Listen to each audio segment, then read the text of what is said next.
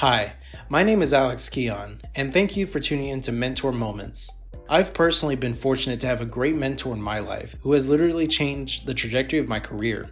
However, I know that not every young person will have that same opportunity or experience. That's why I've created this podcast to give you rare access to executives and leaders who will share insightful advice to help you on your personal and professional growth journeys. So, joining us for this episode is Faye Isotoluno. She is the Chief Strategy Officer at Match Group, and in her position, she oversees strategy, consumer research, and new business growth for their global portfolio of dating products such as Match, Tinder, OkCupid, and more.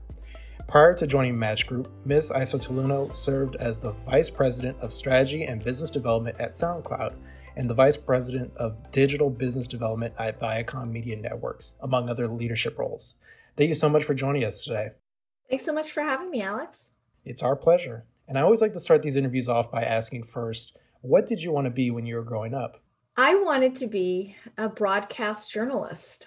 So didn't exactly end up there, but uh, I remember being young and my parents uh, immigrated to the US. So for for me and my sister, education was always such an important priority and part of that meant sitting around the TV every night watching the news. And I remember seeing Connie Chung, who in her days and even today is rare as a female Asian um, national broadcast journalist, you know, come through the television and touch us with, you know, her news and the stories and the importance of what she was doing. And so when I was young, I always thought that that was such an incredible role to have.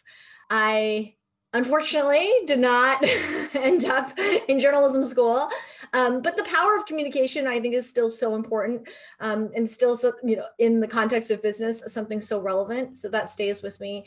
And just looking back and seeing what she represented to me and seeing somebody who looked like me achieve and, and make such an impact definitely left an impression in in my future that's wonderful. And it's incredible to see still how you've played such a huge role in the media space. And that's incredible. And what was actually the path that led you to becoming an executive? Sure. This time of year always makes me think about what my family and I did um, around Christmas. So every Christmas, we would end up watching a movie at the local movie theater. It was a great way of coming together and enjoying something that, you know, other people, so many people put so much effort and creativity into. So I really just developed this love of consumer products that touched people at home and just like on a day to day basis. That was very tangible to me. And because of that, I wound up starting my career in media and entertainment.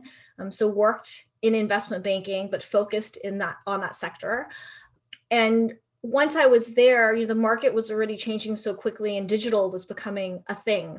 Um, and that transition from um, you know, whether it's television or you know, movies that you you go in person to watch to what does that look like digitally was was happening and happening at an incredibly fast rate. So I ended up working at Warner Brothers as well. So um, Time Warner and Warner Brothers, so large media companies also then moved to Viacom.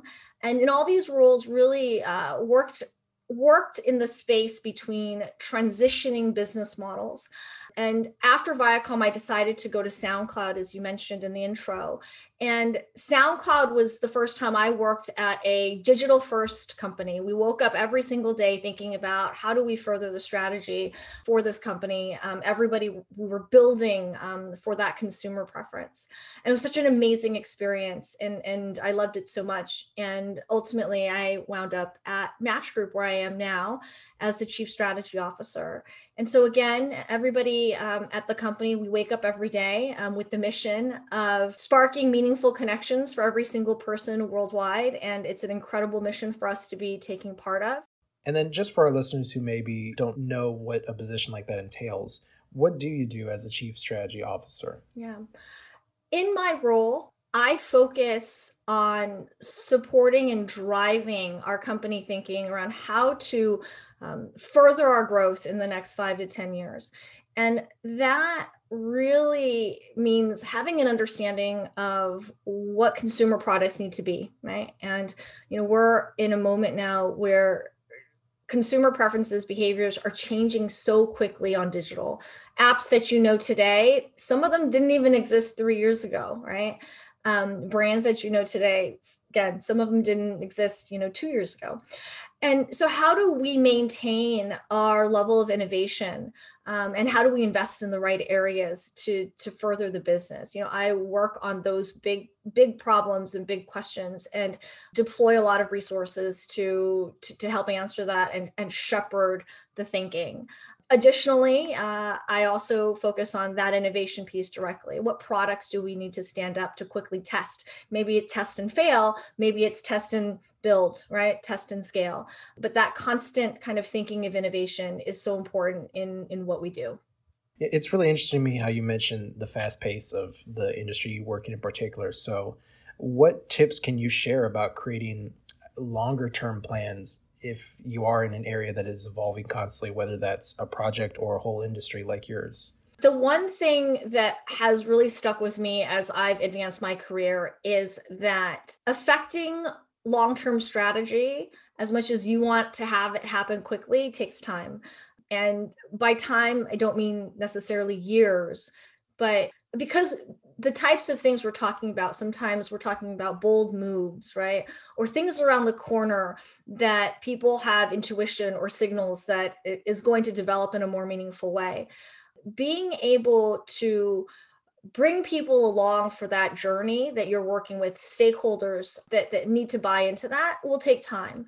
And so you know, one piece of feedback i think you know, i would give is that for those in roles where you know figuring out that long-term strategy and getting that adopted it's not going to be a one and done type of thing. It's a continual process that you know each each of you and your your peers will have to invest in. Um, but if the, the concepts are good and they're strong and they're right it's worthwhile to invest in them. And what is kind of some of the lessons you've learned from actually securing that buy-in from people? Like what is it that makes a difference between someone totally believing in the vision you've laid out and still being skeptical about it? I feel that one of my biggest strengths is that I am a learner. I am kind of preconditioned to be in learning mode, which works really well in a industry that changes so quickly because what's happening around you constantly is moving. And so the things that were relevant 10 years ago just literally are not relevant today, right? Some of those things may be, but a lot of the rules and the principles you might have had 10 years ago for building a business just aren't relevant today. And so being in learning mode is a great way to be able to absorb and then share back to people that you work with why this is you know the direction that you want to go into. Um, you know even at match group i would say we recently have invested a lot on the video side and we think video is going to be a key component of dating journeys in the future. But this was something we started to experiment years and years ago but in fact the market wasn't really ready for it right? And so being able to take those learnings and put them in a different context make them work for us in a different way and then build upon them. Um, you know being able to keep that narrative internally um, and show people what the future opportunity is because the landscape has changed because covid has ex- accelerated a lot of the trends that we already thought were going to happen. You know that has been really powerful. So i do think that being able to um, be open to learning from those around us um, and then synthesize those learnings in a way for stakeholders to then also internalize and apply to their business is so important. That's some great advice. And on that point of learning, one of the things that really interested me about your background was the fact that you double majored in economics and English. How do you think your humanities education has contributed to your success as an executive? Yeah, I think the humanities side of my education gave me two things. One is the practice and the exercise of critical thinking. And then the second is empathy. So, on the first, I started at Penn in Wharton. So, I chose the pre professional business school path. And I would say a semester in, I I recognize that I, I felt like there was something lacking. And it's an amazing curriculum, an amazing program. But there's something more that I, I was I was wishing for. And so, what I got from the humanities side, if you think about the types of classes and the types of things you're doing, you're answering pretty open ended questions constantly, whether it's related to literature, whether it's related to social studies, whether it's related to history, right? You're, you're answering these, there's no there's no formula to kind of come to a conclusion. And what that forces you to do is think about you know how do i prove a point? What evidence do i have to make this point? And is that a compelling point? So if i extrapolate those skills i mean that is something that i apply every single day in what i do right? And i do think that it's been critical to have that humanities background um, and, and that muscle built to do it. The second piece is empathy. What I do today, you know, where we're building consumer products, it's so important to understand how do you build products that, you know, resonate with users, that are compelling to them, that people feel safe in. And what humanities does, I think, is create that level of empathy as well, because oftentimes you're learning or unpacking you know situations or narratives um, of other people right? Or the other experiences in other people. It forces you to put yourself in those shoes for a bit and and really think about what somebody else may be experiencing or why do people think that way? And again that's just been so instrumental in my own career because I picked a career that focuses on the consumer, it's been so instrumental in being able to push myself to think about uh, think about our, our users in that way. I can see how empathy is just a massively important skill, not just in the way you mentioned, but just in the workplace in general. What are some ways you think young people can build that empathy muscle if they don't already have that?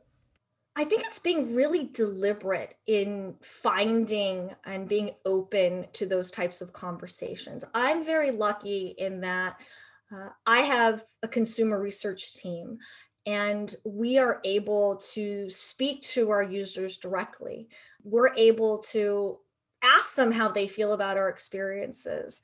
I'm happily married, but as part of my job, I I'm on my uh, on the apps that we have in our portfolio because I want to also experience what it's like to be one of our users, right? So I would say that putting yourself in that situation where it makes sense to be exposed so that you can learn firsthand is a great way to do that. And I think with technology these days, there's just so many, you know, different options to be able to do that. But then also being very open minded in listening to how others are talking about their experiences, um, asking questions to dig further, right? Not taking a response at face value, but diving deeper into what that means. And I think that works for me in, in terms of consumers as well as internally you know for when i think about my team and i think about what how do i make sure that you know i have empathy for for the team and what their needs are. Um, so there's just a lot of these tactics i think but it really requires being deliberate about it. Thank you for that great advice. I think those are some tactics that we can all practice in our day-to-day lives. So i appreciate that and now I kind of want to shift focus to talk a little bit about 2020 because obviously adversity impacts everyone, but this has been a uniquely challenging year. So I'm curious, how do you deal with adversity whenever you're faced with it, whether that's on a personal level or something as global as a pandemic? This year has been incredibly trying for, I think, everyone. I mean, the whole world. It, it's it's an incredible year to look back on. I think the way I've approached this year, as well as adversity in general, is I tend to be a planner. Uh, I see the situation, I acknowledge it, and then I try to plan. And as part of that, it means being okay with controlling what you can control and recognizing there are certain things that you can't. But for those things that you can control, how do you uh, work with others, whether that be um, your colleagues or your partner, right, or your family? How do you work together to create a plan that you know, approaches that adversity head on? Um, and and really be proactive um, and be a participant as opposed to you know being somebody that that adversity is happening to Uh, so that's my approach. I also think, though, what's been relevant for me this year, as you know, we've gone through just so many ups and downs, is the ability to really take a moment and focus on self care. Um, I think that it's so easy to uh, glom onto all of the, the challenges and the adversity. Um, but taking a moment to invest in yourself um, is is so important because you know no amount of planning or you know hours working is going to work if you're not in a right state of mind and that state of mind needs nourishment too and then now in this time of COVID too, I think one thing that you kind of already touched on is, you know, we're more digital than ever. It's maybe a little bit harder to make those connections that we all expect to make as part of a workplace. What are some ways that people can find mentors during this time? Two things come to mind when I think about finding mentors during this period. I think one is being open and overt about it. I think being able to actively seek out and voice that there are uh, areas that you know you would love to have a sounding board on and talking to people and accessing others other people's network is incredibly valuable. I think some people find seeking mentors um, a pretty overwhelming uh, process because you know you've got to talk to these people you've got to convince them to want to help you um, you know you've got to make it worth their time. And to some extent all of that is true. But on the other side you know most people in call it management positions more senior positions actually want to invest in that next set of talent right? And many people are very open to helping if they can.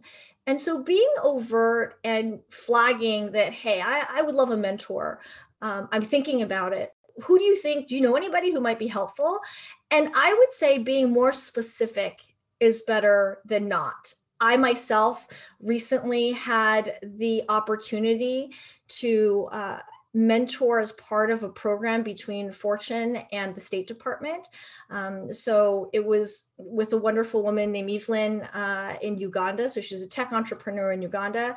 And what was amazing was she showed up with specific questions that was going to help her either personally, professionally, or to the business itself.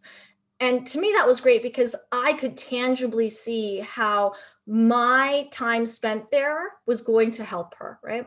And so I would say, as people are thinking about mentors, what are some of those key areas that you want to work on? Because some people will be better mentors for you in those areas versus others.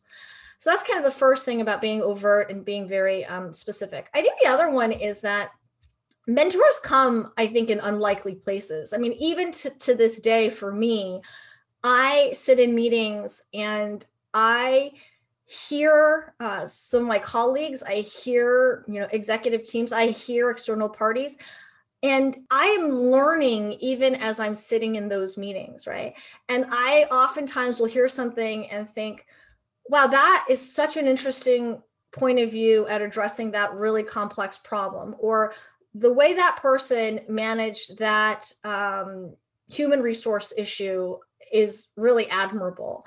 And those types of experiences then sometimes can trigger the idea that I actually want to learn more from this person, right? How do I create an environment to be able to do that? So I think there's kind of that overt, you know, I, I want to be able to find somebody who helps me in these areas.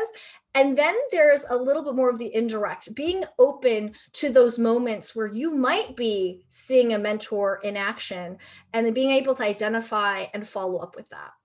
Thank you for sharing that. And then finally, if you could recommend one person, book, or podcast that you think young people could really learn from, who or what would it be and why?